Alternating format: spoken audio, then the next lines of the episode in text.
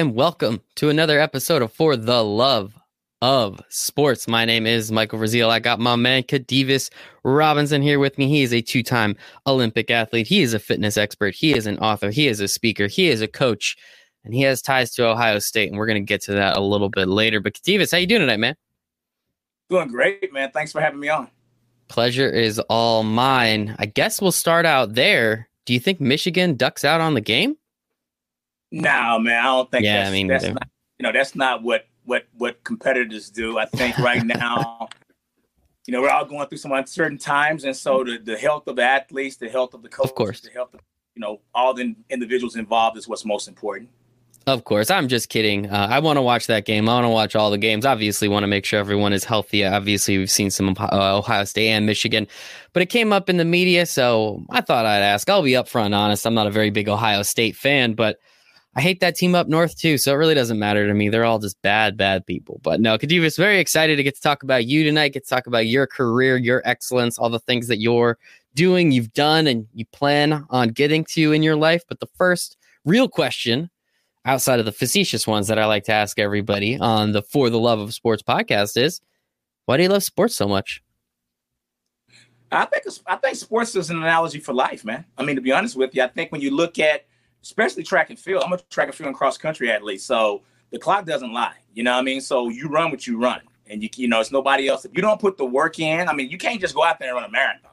Not not fast, at least. So for me, it's an analogy for life. You get out of it what you put into it. Uh, uh, they can tell uh, the viewers or your competitors can tell if you put the work in, and you get to challenge yourself because you know whenever you're running, I don't care if you're a professional runner or a novice or just a, you know just now starting out. It's gonna come a time in which you're gonna start hurting, and there's gonna come a voice in your head that's gonna say, "Slow down, stop. Why you doing this?" And our challenge is to defeat that voice. that same voice that comes in your head when you're training or working out or running, it's the same voice that comes in your head whenever you're doing anything important in life. You know, whether it's you know you're getting scared and getting cold feet to get married, um, starting your own business, uh, you know, whatever it may be that's challenging, that same voice pops in your head. So for me, that's what sports does. It it it, it, prepares us for bigger things in life. Yes, I like that. And I, I did just get married and I have started my own business. So I guess I'm defeating that uh, that stupid little voice. It does still pop up. I'm not going to say I'm perfect. Don't get me wrong, but he pops up every once in a while. We just got to beat him back down. And and, I'm kind of curious, right? Like running sucks. I, I don't I don't think I've ever met anyone that was just like, man, I can't wait to go run today. So what is it like? I always make the joke when I get to speak with incredible athletes like yourself, specifically those who are runners. Like your sport is everybody else's punishment, right? You do something wrong on a football field, go run laps. You do something wrong on a baseball field, go run laps. And it's like, no, hey, great, you came to practice today, go run laps. Like, why running, man? What was it about running that you just were like, I can't wait to do this the rest of my life?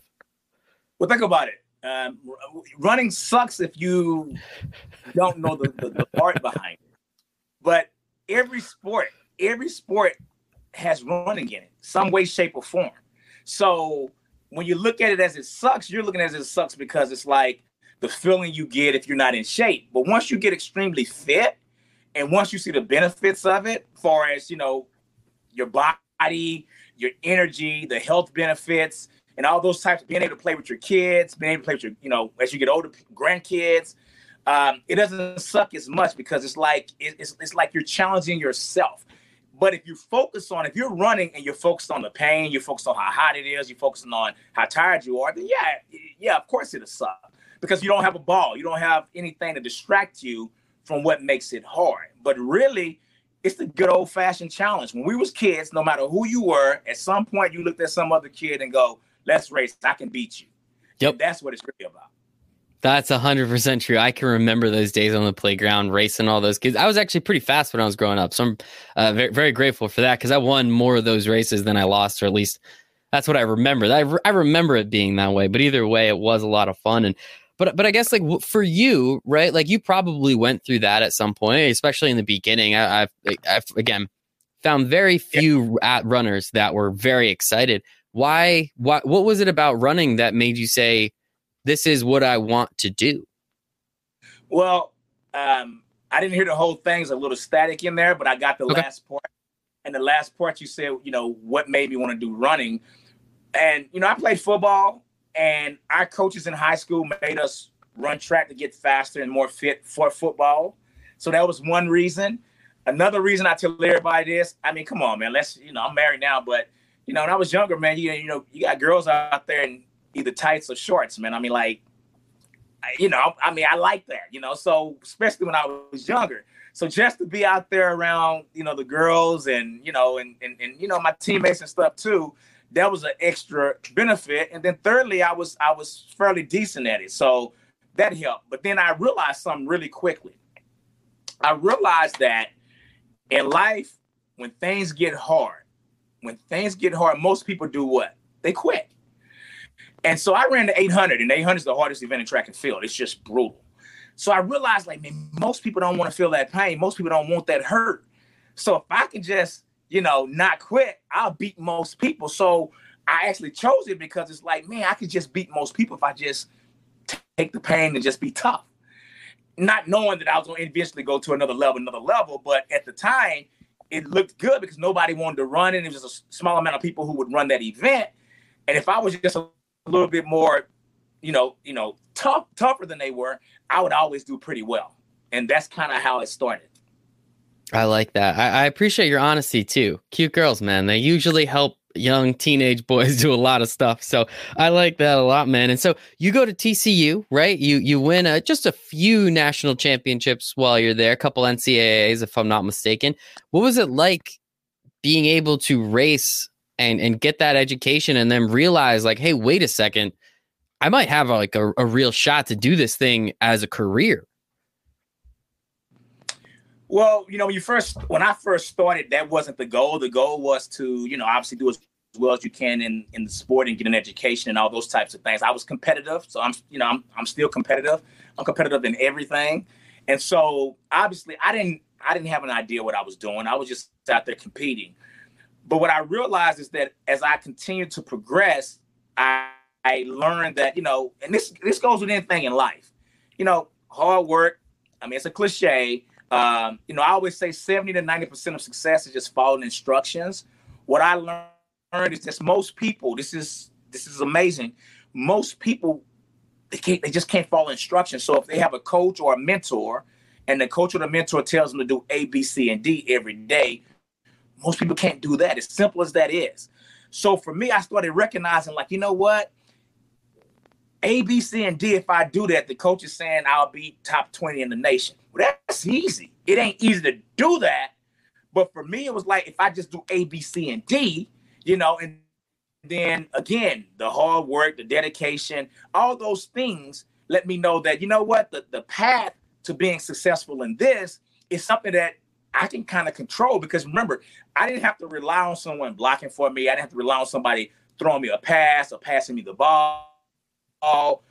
It was just me, you know. So my efforts was going to uh, determine how successful I can be. I like that because I knew I was willing to, you know, I, I was raised extremely poor. I came from nothing. So, so I had to fight for everything. So to, to fight for something wasn't wasn't foreign to me. And to know that if I did A, B, C, and D and fought for that, then the golden nugget would be winning a national championship or getting an education or making it to the Olympics or traveling overseas. I was like, whoa, I'm in, I'm in, you know. I, isn't it crazy though? We all kind of know that too, right? We all know if you just do A, B, C, and D, you'll get to where you need to get to. But how many people? It, it's just insane to me how many people, and myself included, there are absolutely days where I just skip B or just decide I'm going to do D tomorrow or something, and you know, here we are, right? And, it, and it's just why why is that? I mean, you're you're the coach now. I'm kind of curious from that perspective, right? As the athlete and then as the coach. We'll get back to your career in a second, but why do you think that is? Why is it so so simple yet so difficult for people, as you said, just to follow the instructions? Well, I do. I have a speaking series that I do uh, with groups, and I also do one-on-one mentoring and consulting. And, and I tell people this: it's just this simple. It's a mindset. There is a such thing as a winner's mindset and a champion's mindset. Uh, there's a coach who's one of the greatest coaches it is, and he says winners find a way to win, and losers find a way to lose. And what he mean by that, it sounds harsh, but what he means is it's truly a mindset. So when I was in both Olympics, I would sit there and I would look at all these Olympians from every country in the world, from every sport, and I ask myself, what makes them and myself different from everybody else? Well, you know, we all know, and you and you talk to some of those Olympians, most of them know individuals that was just as talented or more talented than them, that had, you know, a better skill set, that had, you know, better resources or whatever it may be. But it's a mindset. See, some people, and I'll give you this example, some guys, if they want to talk to a girl, they go up to the girl, they talk to her, and if she disses them, say, I don't want to talk to you, you're ugly, get away from me. Are you crazy? Some guys, that's it for them. They'll, they'll never try to talk to that girl. And matter of fact, they'll be hesitant to talk to go talk to another girl. Well, the winners and champions mindset, the individuals with that mindset, and we all know these guys. We've all met these guys that like we look at them and say, How in the world do they get girls? They'll go back to the same girl the next day or the next month, and they'll keep going. See, it's a mindset. Some people, when they fail, they they don't want to feel that again. You know, they don't want to feel that failure. They don't want to feel that pain. They don't want to feel that disgrace. They don't want to feel that humiliation again. But the people that have the winners and champions mindset, they they're able to ignore that voice, ignore that feeling, and keep pushing forward. The example I like to use is from the movie uh, A Beautiful Mind. I don't know if you've ever seen the movie. It's a great movie mm-hmm. uh, yep. with uh, Russell Crowe, and he's a he's a he's a genius, and he has some mental issues. He goes crazy. He, he goes schizophrenic, and he starts to see a, a, a, a young man and a, and a little girl, and so he goes through this whole trial where they're you know messing with him, and he goes through all this. He loses his job as a professor. He messes up his relationship with his wife and he's just really going, you know, crazy for the, for lack of a better word.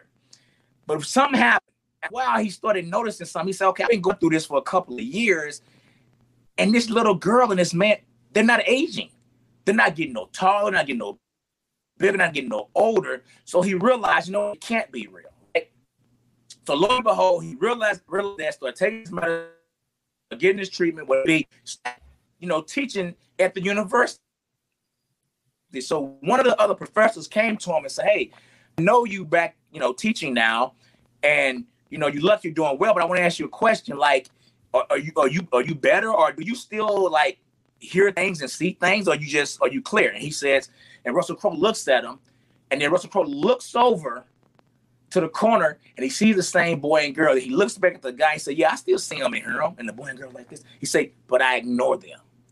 So what I'm saying is this champions winners. We have the same doubts and fears that everybody else does.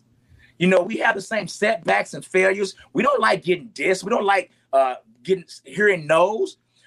Yet, when that voice pops in our head and say, "Man, if you try that, if you take that game winning shot and you miss it, everybody's gonna talk about you." But you know what? What we say is, you can't make the game winning shot if you don't take the game winning shot. You know, so we process things differently and we see things differently. We don't see the bad things that can happen. We see the good things and we move toward it in spite of, you know, the feeling we have from the failures we had before. Dude, you got my juices flowing. I'm loving this, Khadevis. This is awesome. Hanging out here with Khadevis Robinson, two-time Olympic athlete. Uh, very excited. So, so how do you how do you teach someone a winner's mindset, though? Right? That sounds like something that you're there is some innateness to it. You have to. You, you, I don't want to say you're born with it, right? Like I'm sure we're all born with some level of it, but how do you how do you level that up? How do you get to the point of I am willing to go out there each and every day and fall flat on my face but I'm still going to do it because that's the only way I can get to become an Olympian. That's the only time, it's the only way I can become a two time Olympic athlete like yourself. How do you level that up and how do you get better at something like that when it's very clearly difficult for just about everybody on planet Earth to do? So let me ask you a question. You've interviewed a lot of successful So, how many of the people you interview, how many of them have or has had mentors? All of just right? about all of so them. yeah. The thing, success lead. Yeah, success lead clues. Success lead clues. the reason that all of the successful people, no matter if they're sports athletes, no matter if they're brands, no matter what they do, no matter if it's Bill Gates or Elon Musk, no matter if they're, you know, no, no matter who they are, they have mentors. That's a clue. So the, the way you do it is by by having a mentor or a coach. Now think about it. Greatest basketball player in the world, maybe Michael Jordan, Kobe, or or, or, or LeBron. They all have a coach. Greatest boxer ever, Muhammad Ali. He had a coach. Greatest football player, maybe Tom Brady or somebody. He had a coach. Greatest investor, Warren Buffett, had a mentor. So if the greatest of the great any field, they all had either a coach or a mentor, that's a clue. Why would you try to do it on your own? It just makes no sense. So once you have a coach or a mentor, that's the first step. The second step is I said it earlier 70 to 90% of success is following instructions. So once you have a coach and a mentor, follow instructions. That's how you get it. First, you recognize I need a coach or a mentor. I need someone that's going to hold my feet to the fire. I need someone that's going to tell me what I need, even if I don't want to hear it. And you know what? Most people don't want to pay for that. Most people, they don't want to, you know, when I was a professional athlete, I had to pay a lot of money for a massage, had to pay a lot of money for supplements. Are you aware that some people don't even want to invest, don't want to spend that money? They say they say it's an expense. It's not an expense. It's an investment. It's an investment. So we all need someone there, even if it costs, and you want it to cost. And the reason is when we're paying for something, we usually will follow through with it. You know, if I'm paying someone to tell me what I need to do, and they tell me I'm not paying them and I'm not doing what they're saying. So that's the clue. Get yourself a coach, get yourself a mentor, and follow And for me, why don't some people do that? I think some people are afraid of uh, not only the feeling of the failure, they are also afraid of being what I call exposed, meaning easy to walk on life and put on this facade as if we're confident, as if we're whatever. Whenever you're trying to accomplish something that's big in life, there's going to be setbacks. And most of us don't want to be exposed to what our weaknesses really are. But that's the only way. That's the only way we're going to reach our full potential. And the greats, that's what the greats are about. Tom's not playing because he need money. I mean, he has all the money he can, he can get. He's married to a, a freaking model. He's won more Super Bowls and MVPs. Why is he still playing? Because the champions wins mindset.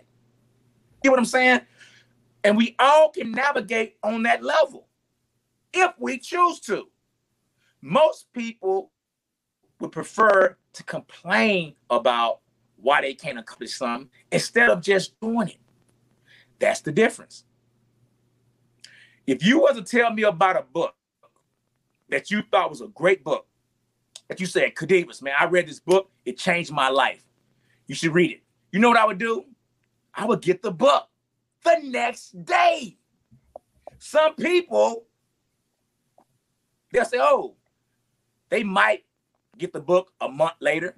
They might look into the book and read a couple of pages. They might even think about the book. Winners and champions, when trying to do and they find someone who's doing read this book, they read the book. It's that simple. Um, a book I got for you, Connected to Goodness by David Meltzer, my friend as well as Todd's friend. Uh, so that's a good one, man. I, I highly suggest Connected to Goodness. Anybody else out there listening, check that one out. So, Khadevis, let's go back to your playing career a little bit. So you go to TCU, you win a couple NCAA champions championships. At what point did you realize that the Olympics were an obtainable goal? Right, because there's a lot of people that do track and field in college. It's, it's one of the biggest sports, obviously, with as many different disciplines as there are. But at what point were you like, you know, if I continue to go down this path, making it to the Olympic Games is a is a legitimate legitimate opportunity? So started off by saying, you know, you don't you don't play track and field. you run track and field. So that's that's on me. Trying to tell people, like, you play basketball, track and run. It's no, it's no playing in there. That's why that's why people say it's not it's not any fun. But uh, to answer your question, my senior year, I kind of thinking, you know what, uh, um, this is something that's doable. You know, it's almost like you know. Here's what I like to tell people: whatever it is in life you're trying to accomplish,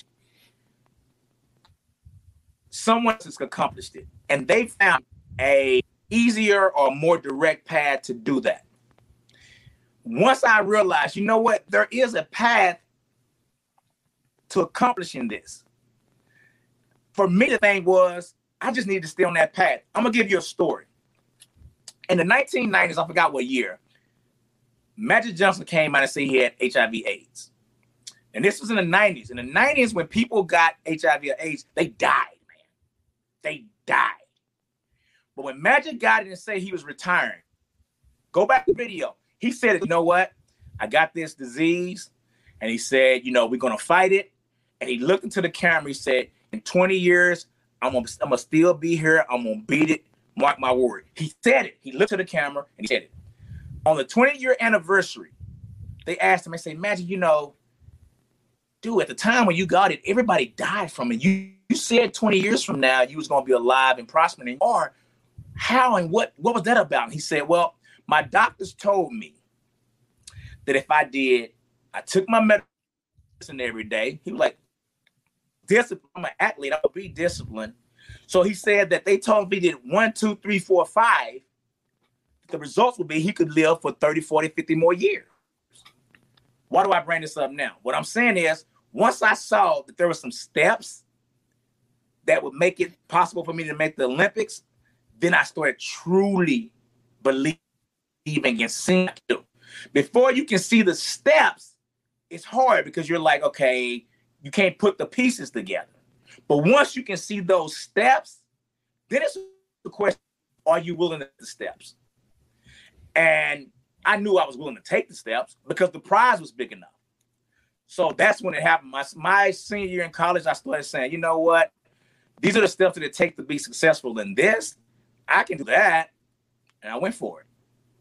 I love it, man. And so, as we've already said a couple times, and shout out, I, I, like all the stories. Storytelling is always that's my favorite part about all this. Hearing the stories and feeling that emotion because we're storytelling creatures. That's how everything's been passed down for generations. So I do appreciate that, Khadevis. You went to the 2004 and the 2012 games. So, what is it like? So you make it to the 2004 games I'm sure it's incredible. You meet a bunch of people, you have an absolute blast. That first one, right? Not everybody makes it to one games. But how do you weigh the the the experience of wanting to soak in this incredible amazing event that happens once every 4 years versus understanding that you're there to do a very specific job and you need to be as perfect and as point as possible. I've interviewed hundreds of, almost hundreds of Olympic athletes, and it's always interesting to hear kind of that. Well, I want to enjoy myself, right? Because I might never make it back, but I also obviously I'm there to win. So, like, how how did you kind of balance the atmosphere and experience versus the hey, I need to make sure that I I I do the best I possibly can in this race.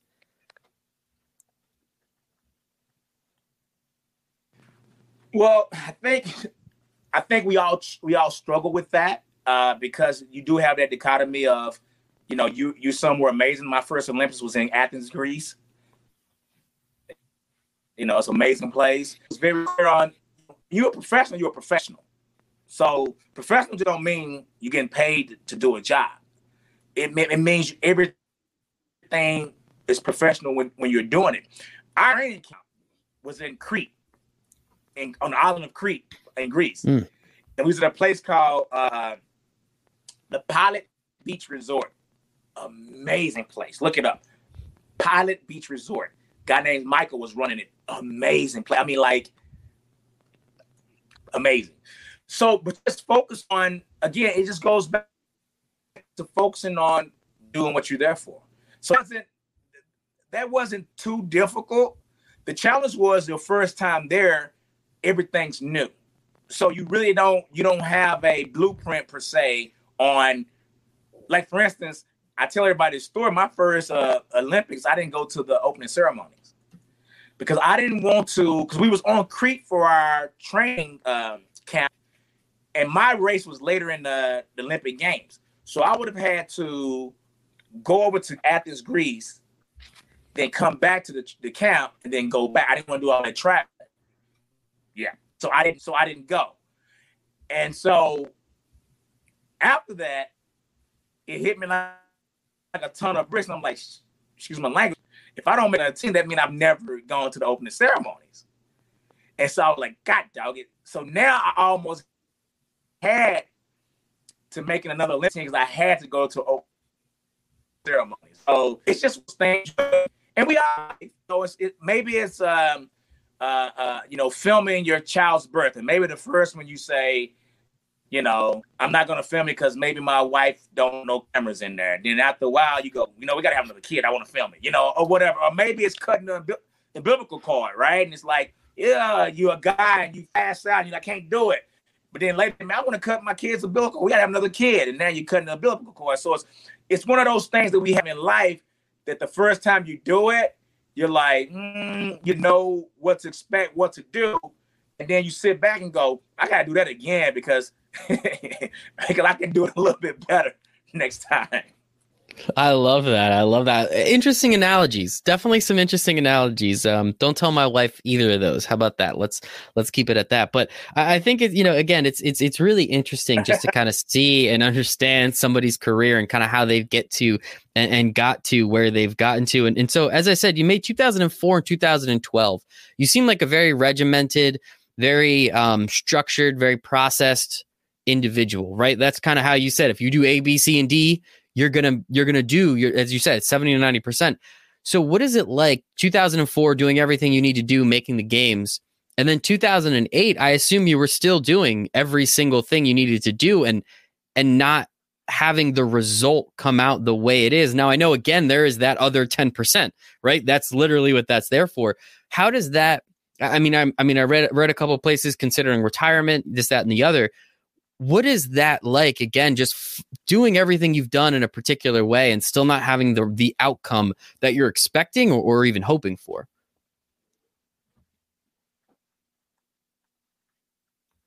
You know what that's called? Life. Mm. that's the beauty of life. We can do it and it happens. That's life. You can do everything right and some bad happens Bad shit happen to good people. Why? Life. Life. And good shit happen to bad people. Life. So what I'm saying is you can do all of that and it don't work out. And see, some people, what you know, lack of you know, I use I don't say this word, but what I what I call losers, they go, well, why, well, why do it all like this if it ain't guaranteed it's gonna work out? Well, come on, that's a that's a that's a shitty way of looking at it, right? It's just life. So so so what you do is you put yourself in the best possible situation of success. And if it works out, great. And if it doesn't, learn from it and move forward. So in 2008, when I didn't make it, I was in the best shape of my life. I was ranked high. I had, at that time I was a 300 champion. So I had won 2005, six, and seven. Uh, had my son I was married. I mean, it's all these things that was in place. But I made one mistake. And what I say is that mistake was I, I, I, I overtrained and panicked. And never panic. This is this is a clue. This is when I teach, you know, I have, like I said, when I when I have my consultations with high caliber individuals, panicking never helps in nothing. When you panic on it, it's never good to panic on anything. So when I panic, I don't mean like a spontaneous panic. I mean a panic leading up. When you start to panic, it's like being in a sailboat. If you're in a sailboat and the wind's blowing and you're going, you're going, you're going, and the wind stops blowing and the boat stops, you don't go trying to blow the freaking sailboat. That's that's that's silly. That's panicking. It's not gonna it's not gonna blow the, the, the boat and make it move. That's what happens when you panic in certain situations. It's like you're going, all it's going to do is get you tired. It's not going to work. You got to have confidence in yourself. You got to have confidence in God. If you believe in God, you got to have confidence in your coach, your family, all these things, and keep going. But I panicked. I thought I was a little behind. I thought I had messed up. And instead of me, you know, a deep breath under where I was learning how to move forward from the best position at that point, I try to make up for. You know, you can't. It's like sleep. I tell people if they stay up all night partying or whatever, and they go to bed at four in the morning, they think that if they sleep to 12 or 1 or 2, that they got eight hours and they're all right. No. You can't you can't catch that up because it's not, see, this is what people don't know. It ain't necessarily the amount of sleep hours you're getting, it's a, how long you've been awake.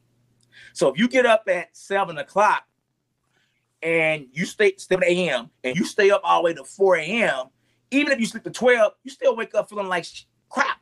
And people say, man, I slept out of that because you was awake. Your body's ain't used to being awake over 16 hours. You can't make it up. So by sleeping all the way to 12, all that's doing is setting your clock off.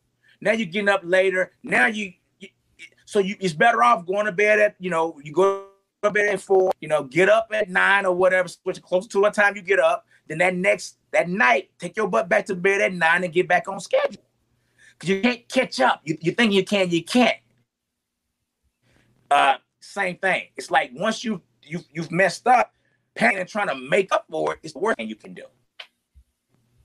And so with that, and I mean, again, so you, and yeah, it, it is unfortunate. Um, it's and, and I think it's really interesting as you were laying out. It was all of the thing, everything was perfect, right? You're in the best shape of your life. You're three time national champion. You have your your son.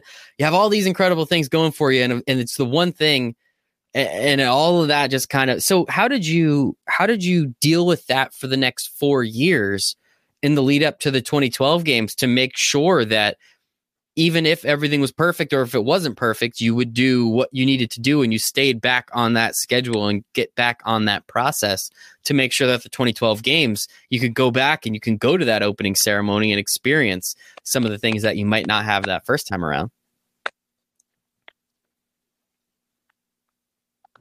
So, my mess by not making it in 2008, my mess became a message. My test became a testimony. So I knew if I could come back in 2000, that bad event could now be transferred to a good event. So I didn't make it in 2008 at the age of 32. But hey, I gotta wait four years. I gotta now. Now I've had another kid. I'm I'm older than somebody. I'm old enough to be some of these other guys' dad, and I'm gonna make it. So now it's a good story. So now I turned my mess to my message and my test to my testimony, and that's what kept me focused. I love that. Mess to your message, test to your testimony. I like that a lot. I might have to steal that one from you, man. I hope that's okay. And I guess then, so what? What was the opening ceremonies like? Talk to me about it, man. How, how how were they? I hope you had a good time the second time around, right? I tell people this. I honestly, this is the honest God truth every human being, if you can, if you can, if you're able, should go to an Olympic Games. You, you, you have to go. It's nothing like it. I don't care what nobody says.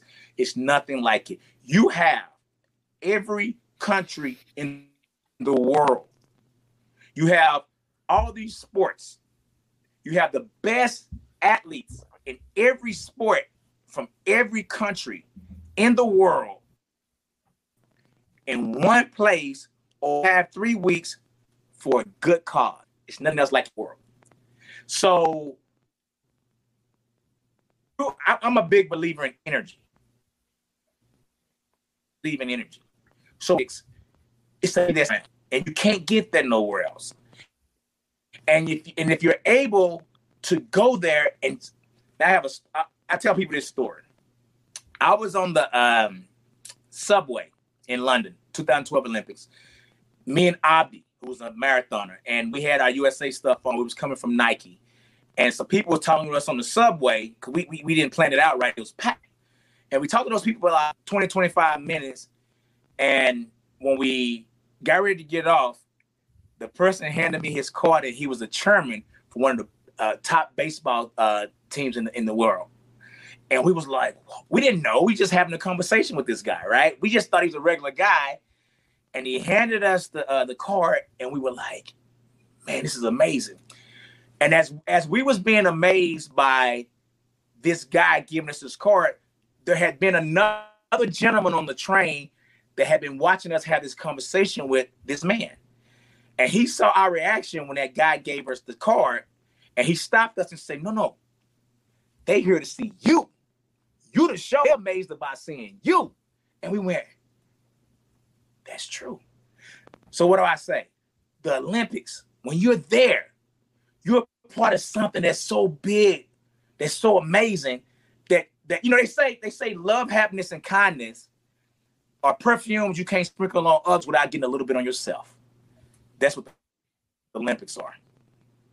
I like that. I like that one too. I might love, happiness, and kindness are perfumes you sprinkle on others, but you, you have to get some on yourself. I'll, I'll, I'll work on that. I'll figure that part out. But um, no, man, I think it, it is so true and it's so cool. And, you know, having that opportunity to meet people in that type of situation, right? Like that, that just has to be so darn cool. And so you go to two Olympic games, you have an incredible time, you do a lot of stuff. What are you up to now, though? I mean, obviously, we can all tell you're a speaker. You're incredible at it. It's been a lot of fun, the storytelling. So, thank you for that. Um, obviously, you've been talking about being a coach and, and career coach. I assume you you coach athletes as well. Talk talk to me a little bit about in the book. Tell us a little bit about the book. Tell me about all this stuff, all these experiences that you were able to take and now you can go out there and, and you can be that the energy you can be that messenger to help others try and achieve their goals you know my book's called when seconds count it's a play on words uh, one of my favorite quotes is uh, major things happen in minor moments but the truth is there are no minor moments. Major things happen when we make them happen. You see most of us think major things happen at weddings a graduation or funerals or you know whatever those things may be. We think that's when major things happen. But the truth is major things happen every single day all day. And so what i've what i've learned through my experiences is this in the in the movie hugo the little boy is explaining to the girl that in machines and everything in the world everything in the universe is here for a purpose there's nothing created for no reason when you make a phone you don't put an extra part on there for no reason. When you when you develop anything, you, don't you don't put it there for no reason. The grafter, oxygen, the teeth, the hair, everything in the universe there for a reason. No imports. So if God of the universe, whatever you believe in, didn't put in an inventor, every inventor thing, so they never put an extra part, then we can't be an extra part. So what does that mean? If I'm not an extra part, that means I'm here for a reason, right? So there's two major moments in a person's life. The moment you were born and the moment you realize why you were born. Once I realize why I'm here, then I have to start living my past. And that's what I'm doing. You know, because when you're not living your purpose and you're living your passion, you can be successful. You can make money. You can you know, you can navigate through life and have a nice car and be married and all that, but you're not gonna be fully awake. You're never gonna. It's like you go to. The, I don't go to the zoo no more. I'm gonna tell you this, but it's like you go to the zoo, and when you're at the zoo, you're looking at that lion or that tiger or whatever that animal is, and when you're looking at them, you can tell if you really just stare at them, they're, they're back and forth, and they're patient because they know, even though they've never been in the wild, they know that they're not supposed to be in there. And every once in a while, if that lion or whatever gets in a situation where it can go off on something, it does. And people say, oh, that was bad. And this no, that's his that's his nature. And the first opportunity that lion gets to do what's in his nature, it does it. It's humans that know they're supposed to be doing more. They just but we want to get mad at a lion or a snake or an animal We living with their nature. First opportunity they here we are, every have an opportunity to live ours, and we don't. So, you know, there's that if I don't give it to the world, people won't get it. My coaches gave me information that if they didn't give it to me, I would have never gotten it. So I'm happy they gave it to me. So I feel like there's certain things I've had people tell me this that me telling them certain things changed their life. And if I wouldn't have told it to them, they wouldn't have gotten. It. And the last thing I'm gonna do, there's a uh, David Goggins. I don't know if you know who that is, but he's a great speaker. He talks about when he goes to heaven in the pearly gates. He said God looks on this piece of form that says all the things you've done and you could have done. And he said he wants to be that God looks on her and say, okay, graduated high school, check. Lost a lot of weight, check. Went to the Marines, check. Hold on, you know, even I didn't see this coming. so what I'm saying is, if we're living life, some things we know, feel it in our soul that we're supposed to do. Been places, you might be walking by a homeless guy and there's something telling you, man, you never do this, but something telling you, give him a dollar. And you're like, why? Why I feel like give him a dollar this time? I walk by this guy 10 times. Or you might, somebody be telling you to read a, I mean, write a book. And you're like, man, nobody's gonna buy the book. But it ain't about if they buy the book. It's about it, it's for one person. It might be, you might be somewhere they tell you to say hello to somebody on a train. See, that's in us. But we we we we we deafen that voice. We go, ah, nah, we're not gonna do that. That's why if you read any spiritual books, back in the day, people always said, this miracle happened, that miracle happened. God said this to me, and God said that. And then after a while, you hear people say, Why ain't God speaking to us no more? Why no more miracles happen? They are happening. They happen every day. Major things happen in minor moments. And God's telling us every day. It's just that when God tell us to leave this place and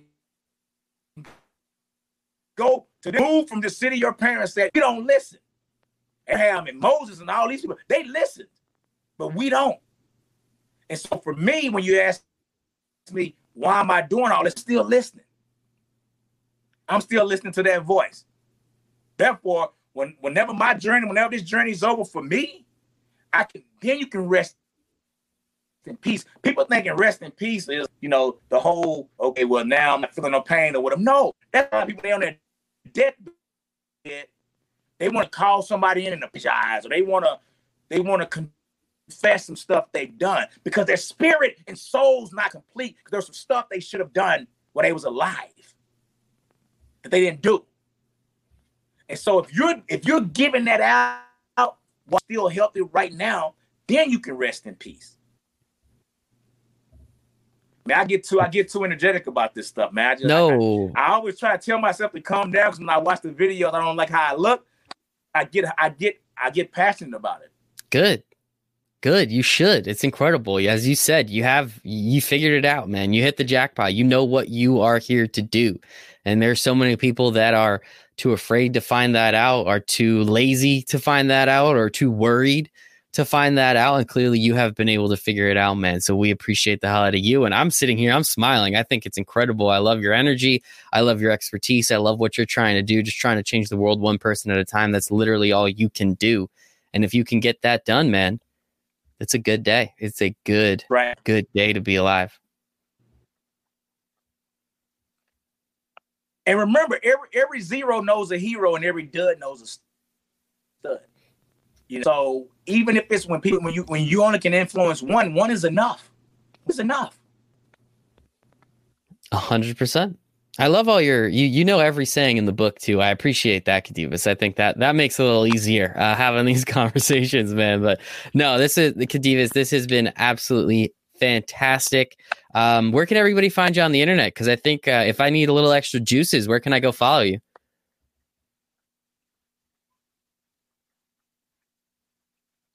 Khadevis. Uh, everything's Khadevis. So uh, my website's khadevis.com.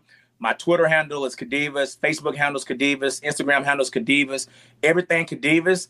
And if for some of these quotes that I use, they're called Khadevisms. So hashtag Khadevism. And you'll see I post them every day. Uh, these little they you can call them quotes, but I call them Khadevisms. And that's where you can find it, you know. And um and and, and I think there's right now, I really honestly believe there's a shift in the world going on. There's an energy in the world, like not just in the US now. This is the whole world. And the people that's able to recognize this shift and this end are going to be kind of ahead. And the ones who are not, there's people right now that's praying and wishing and hoping things go back to how they used to be.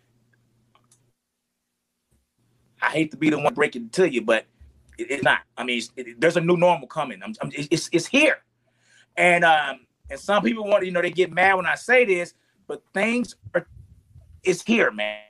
There's there's change going. So for me, these things that I'm talking about now is recognizing. I think I remember no, about 30 some 30 years ago or so. I don't want to age myself.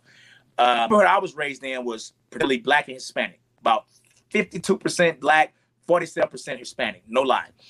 And as the most more Hispanics started moving in, and you start getting the more uh, that had, you know, that, that rated toward Hispanic and, and, Spanish speaking and all those, you had a lot of people that wanted to fight that. They, oh man, all these Hispanics or Mexicans moving in, and why do they speak in Spanish? What stores, this and that? And I get it, you know, people, people not they're, they're uncomfortable with change. But my rationale was, hey man, listen, might be good to learn a little Spanish. Might be a good good to to to, to go over to your neighbor and, and learn what they like, what they don't, because it's coming. You can you can fight it, you can complain about it, but you know what? It's coming. And here it is. 15, 20, 30 years later, especially where I'm from in Texas, that's where it's at. Now, see, some of us can be comfortable in that environment because we got our minds and body and spirit prepared for what's coming. There's some people that's not comfortable with with uh, having female uh, supervisors and bosses. You better you, you better prepare. It's coming. More women are in university and college than men. It's coming. The president of New Zealand, uh, the, the chancellor of Germany, you know, my boss at Ohio State, the the, the, the, the president of University of Ohio State is a female. It's coming. So I tell men or women that's yeah, I don't like how this. Hey man, listen, you can not like it or whatever. Just know it's here. So you connect to that energy Start recognizing it. Start.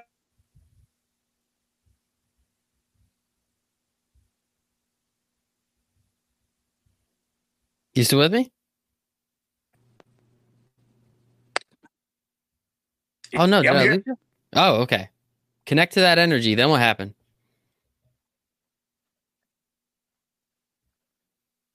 Yep, man. Yeah, you got to because it's coming. I'm telling you, it's coming, and people are going to get left behind. Mark my word. I guarantee you. And the crazy thing, I'm gonna tell you what's crazy about it. The changes that happen, it's not gonna be like it used to be. It ain't gonna be a year, year and a half. In six months, watch what watch how things gonna look in six months. There's gonna yeah. be people. Do you know? Do you know?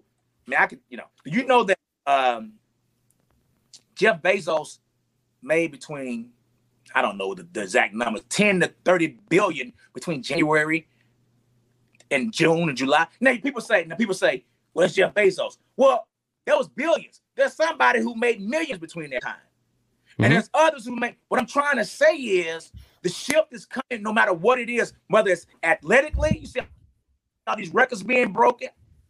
You know, I mean, people try to debate on who the best, Jordan or or, or LeBron. Man, those are two different beasts, man. LeBron six eight, two 260 pounds, muscle, and fast.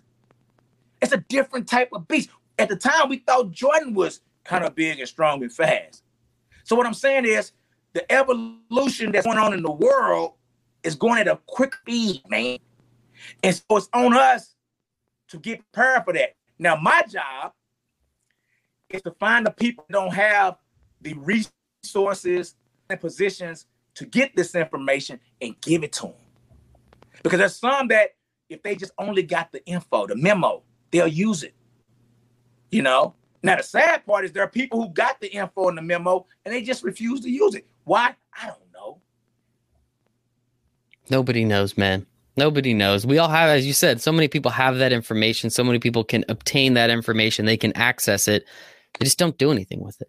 And hopefully, with your help and, and some others' help, hopefully with this interview help. Hopefully some people listen to it and realize, hey, maybe me, maybe it's me, Khadevis. Maybe you changed my life today. I know there's certain days where I don't do nearly enough as I should and that I can and that I that I'm willing to. And that's just the way it is sometimes. And I ask myself, why the hell did I just do this today? And some days are really good. some days aren't so good. So hopefully this interview, hey, maybe maybe this was just you you talking to me, man. That's maybe that's why this whole thing had to happen. You just had to tell me, get your shit straight, man. Get your shit straight. And hey, I appreciate that, man. Thank you.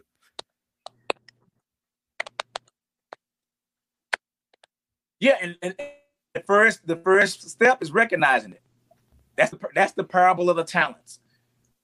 That's my my keynote right there. The parable of the talents says that you know we all have talents and gifts. The universe of God gave us all, every person, a talent and a gift. Now he gave some ten, he gave some five, he gave some one. But it ain't about how many you got. It's that whatever talent or gift you have, you must recognize it, you must develop it, you must multiply it, and you must share it. And if you do those four things, you will get more. I don't care if you're a good person. I don't care if you're a bad person. I don't care if you're black, white, tall, short, rich, poor. It don't matter. If you recognize your talent and gift, develop it, multiply it, and share it, you'll get more. But check this out. If you don't, the gift and talent you have will be taken away from you. And it don't matter if you're a good person. Some people that they things supposed to go well. It don't go. It don't. The universe is neutral, man. The universe uh, uh, uh, uh, responds to what's deserved, what you earn, not what you need. People think is what you know. You need food, but if you don't work and go get some money, then you won't get it. But if you go and work and get that, you deserve it. Then that's what happens. So if you recognize, develop, multiply, and share it, no matter what your talent and gift is, You'll get more. There are people right now. There's people right now that's looking at you with your show for the love of sports, and they're going, "Man, I can do the show Michael's doing. I can do that show. I can do better than him." But you know, the only thing is he was able to. He was. He had his wife helps him out, or his parents this, or he was like he got more time to have.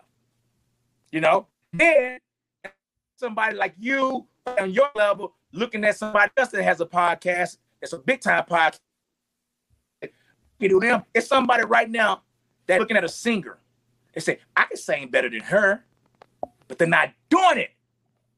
They sitting around, they scared to eat. All they saying, they just sing in the shower. They won't put nothing up on YouTube to get criticized, right? Some people talking about, well, I got better stock picks than Warren Buffett, but they're scared to take a risk to make money. You see, billionaires risk, risk millions to become billionaires. Millionaires risk thousands become millionaires. And some of these people, they don't want to risk nothing to become a millionaire. Come on now. You don't want to risk anything, but you want to be a millionaire. But yet the billionaires are risking millions to become billionaires. The millionaires are risking hundreds of thousands to become millionaires. And who you are, you want to be up there and you don't want to risk anything. How does that work? You got to have some skin in the game. You got to put something on the line. That's the only way you're ever going to actually get up, right? You got to put something in it. And man, this this has been fantastic. Davis, you are absolutely incredible, man. Thank you again to Todd for putting us together. I sincerely, sincerely appreciate you for coming on, as you said before, at Khadevis on everything, which makes it super easy. K H A D E V I S and the Khadivisisms. Khadevisms, Khadivisisms. Uh, I like those a lot too, so that'll be a lot of fun. I'll make sure to give you a couple hashtags there. But man, this was absolutely fantastic. I'll make sure to have. I'll make sure to put everything up there uh, in the show notes on the YouTube everywhere. That way, everyone can go go give you a little extra love, go show you all your stuff, man. So, sincerely, man, I really appreciate your time today. Thank you so much. Thanks, brother. Bye, we gotta do it again. I can't wait, man. Bye, everybody. Thank you.